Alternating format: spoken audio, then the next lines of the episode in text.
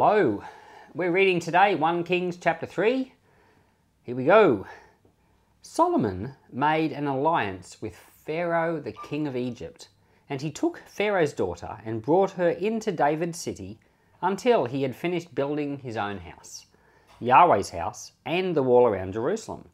However, the people sacrificed in the high places because there was not yet a house built for Yahweh's name. Solomon loved Yahweh walking in the statutes of David his father, except that he sacrificed and burned incense in the high places. The king went to Gibeon to sacrifice there, for that was a great high place. Solomon offered a thousand burnt offerings on that altar. In Gibeon, Yahweh appeared to Solomon in a dream by night, and God said, Ask for what I should give you. Solomon said, You have shown to your servant David my father great loving kindness, because he walked before you in truth in righteousness and in uprightness of heart with you. You have kept him for this great loving kindness, that you have given him a son to sit on his throne as it is today. Now, Yahweh my God, you have made your servant king instead of David my father. I am just a little child, I don't know how to come out or go in. Your servant is among your people which you have chosen, a great people that can't be numbered or counted for multitude. Give your servant, therefore, an understanding heart to judge your people, that I may discern between good and evil, for who is able to judge this great people of yours? The request pleased the Lord that Solomon asked this thing. God said to him, Because you have asked this thing, and have not asked for yourself long life, nor have you asked for riches for yourself, nor have you asked for the life of your enemies, but have asked for yourself understanding to discern justice, behold, I have done according to your word. Behold, I have given you a wise and understanding heart, so that there has been no one like you before you, and after you none will arise like you. I have also given you that which you have not asked, both riches and honour, so that there will not be anyone among the kings like you for all your days. If you will walk in my ways to keep my statutes and commandments as your father David walked, then I will lengthen your days. Solomon awoke, and behold, it was a dream. Then he came to Jerusalem and stood before the ark of Yahweh's covenant and offered up burnt offerings, offered peace offerings, and made a feast for all his servants. Then two women who were prostitutes came to the king and stood before him. The one woman said, O my lord, I and this woman dwell in one house. I delivered a child with her in the house. The third day after I delivered, this woman delivered also. We were together. There was no stranger in the house with us, just us two in the house. This woman's child died in the night because she lay on it. She arose at midnight and took my son from beside me, while your servant slept, and laid it in her bosom, and laid my, her dead child in my bosom. When I arose in the morning to nurse my child, behold, it was dead. But when I had looked at it in the morning, behold, it was not my son which I bore. The other woman said, No, but the living one is my son, and the dead one is your son. The first one said, No, but the dead one is your son, and the living one is my son. And they argued like this before the king. Then the king says, One says, This is my son who lives, and your son is dead. And the other says, No, but your son is the dead one, and my son is the living one. The king said, Get me a sword. So they brought a sword before the king. The king said, Divide the living child in two, and give half to the one and half to the other. Then the woman whose the living whose the living child was spoke to the king, for her heart yearned over her son, and she said, "O my lord, give her the living child, and in no way kill him."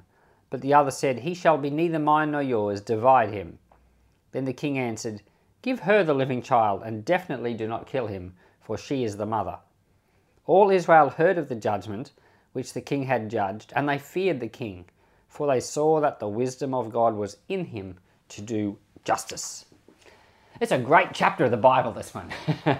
Such a wonderful story. And you see in this in the Sunday school story pictures of, you know, the the officer in King Solomon's court holding up a baby by the heels, you know, with a sword in the other hand.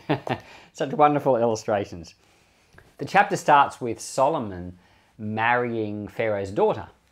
He made an alliance with Pharaoh. Now you you will or maybe you won't be aware, but by this point, King David conquered the whole area of the Levant, including a number of surrounding countries Edom, Ammon, Moab, the Philistines, further up north, Aram.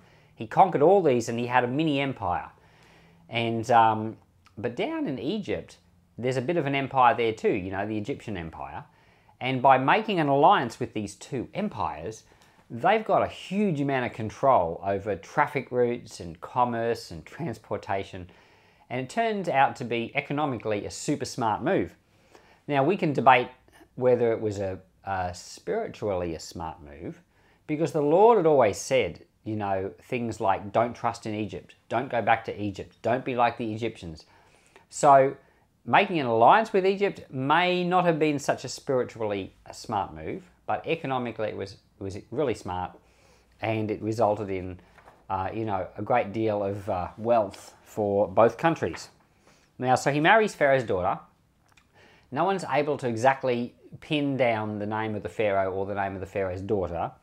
Part of the problem here is that um, no one, the daughters of Pharaohs weren't generally all that well known. But there are several options for Pharaoh. and the one that's most likely to be the Pharaoh of the time is Psusennes II. So he was Pharaoh in the date range, and so was his father. These two were pharaohs in the date range of when Solomon was the king. And um, I, I, don't know enough about Egyptology to, to say for sure, but um, it's, it's good as a, good a guess as any. And you can go look it up uh, I think it's the 21st dynasty of Egypt. I looked it up, and it's interesting to read about these pharaohs. Now, it's said that at that point, because there was no temple, people were sacrificing in the high places. Now, in the law, the Old Testament law, people weren't supposed to sacrifice any old place. They were supposed to come to the place that God had chosen, which is where the tabernacle was. Now, the tabernacle had been, you know, basically more or less the system of tabernacle worship was destroyed at Shiloh. The ark had gone into the land of the Philistines, the ark had come back to Jerusalem. David brought it there and put it into a different tent, but the tabernacle itself was now somewhere else with no ark of the covenant. So it's a bit of a shemozzle as exactly to where the place was, and I think that's why God overlooks what Solomon does. Because so many other places in the in the Old Testament, when people would sacrifice in the high places, you know, on hills and trees, and God didn't like that. He always wanted them to go to the place he had chosen. But he seemed to be kind and gracious to Solomon when Solomon didn't go to the place because there really wasn't other place to go. You know, the Ark of the Covenant was in David's tent, but there wasn't really a place there for sacrifices. The place with the tabernacle was elsewhere where you could do sacrifices, but there was no Ark of the Covenant. So it was a bit of a, uh, a mixture. But Solomon goes to Gibeon, the most high place. He offers a thousand sacrifices to God we don't know if it's a literal thousand or if it's like a round number, or but sometimes thousand just means such a big number that can't really be counted. So it could have been um, around about a thousand, or exactly a thousand, or just a number way more than a thousand. It could have been any of those. But either way, the Lord appears to him in a dream. And the Lord says, Ask for whatever you want. Now, this is so interesting to me because it's all happening in a dream. And um, some people have these things called lucid dreams, and I've had lucid dreams.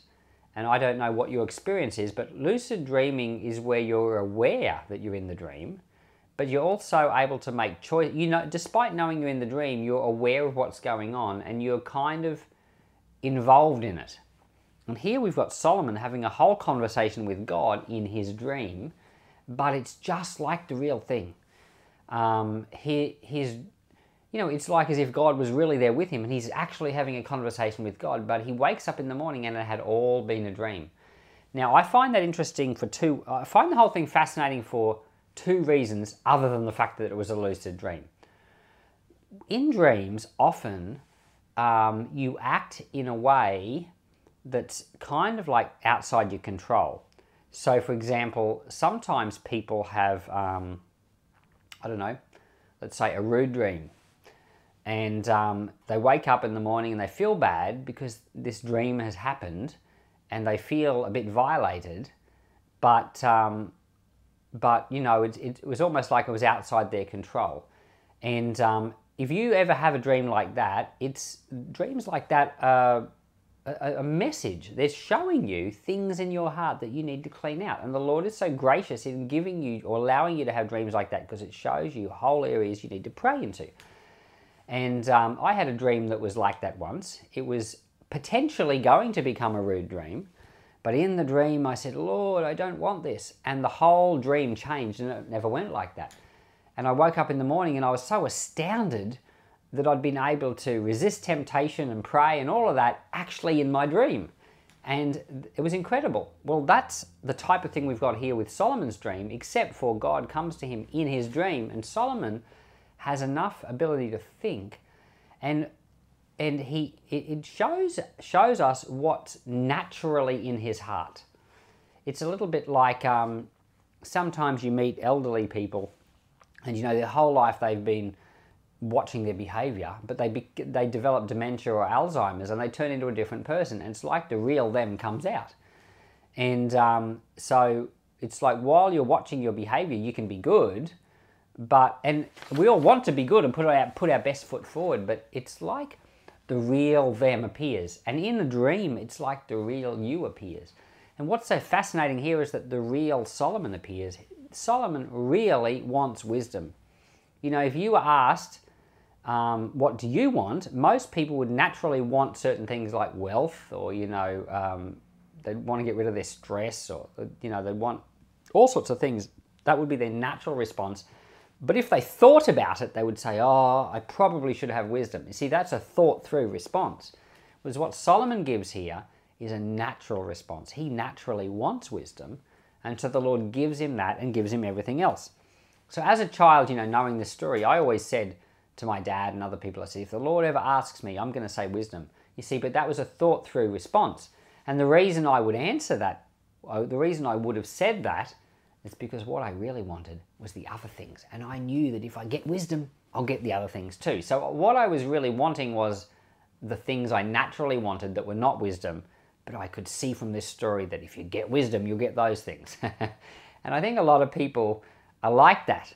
They don't actually want wisdom naturally, but they want it because they've thought about it and realized they should. So we learn all these things here, and I think it's so fascinating. And so Solomon is given great wisdom. And in the New Testament, the writer James tells us in James 1 5, if any of you lacks wisdom, you should ask God, and he will give to you generously without finding fault. So, wisdom is one of those things that we don't wait for God to say, What do you want? we go to the Lord and say, Lord, I need wisdom. And Solomon needed wisdom because he had to govern an entire country. In his prayer, he says, I'm just a child. He actually wasn't a child, but he was saying to the Lord, I'm just like a child. I, I don't know what to do. I, I need you so much. I need your help. So he had humility uh, along with a natural realization that I, I need to be wiser for this job. I need your help. I need to, to know how to think. I need, Lord, to be able to judge with justice. So the Lord was really, really pleased with that. Now, what most Christians don't realize is that the Lord makes the same offer to us all. In the New Testament, He says that we can ask anything in His name and it will be done for us. So we have a very similar request from, uh, you know, the Lord says to us through the words of Jesus that we have anything available to us if we would ask. And um, I think that what we need to do is we need to, to come to the place where, where we naturally want to be wise. We naturally want wisdom and understanding. And so we start by saying, Lord, help me to love wisdom. You know, in the Proverbs it says, love wisdom, love understanding, get it though it cost you all. So those are the words of Solomon showing how important it really is. And then the chapter finishes with this story of the two prostitutes and the baby just to demonstrate that the Lord really heard his prayer. And I tell you what, if you ask the Lord for wisdom and you might not find that it's an instantly answered prayer, but you will grow into it. And there'll come a point where you look back and say, you know what? I don't know when exactly I got this wisdom, but I've got it. And it's something you should continue to pray. And um, it's something that I certainly pray for regularly too. Heavenly Father, I ask that you'd give us wisdom, just like you gave to Solomon. I pray that you give us a love for wisdom, that it would become natural and something that's native to us, not something that's forced or contrived or we feel is the right response. So, Heavenly Father, fill us with a love for wisdom, which is, of course, a love for Christ. So, give us more of Christ, we pray. In Jesus' name, amen.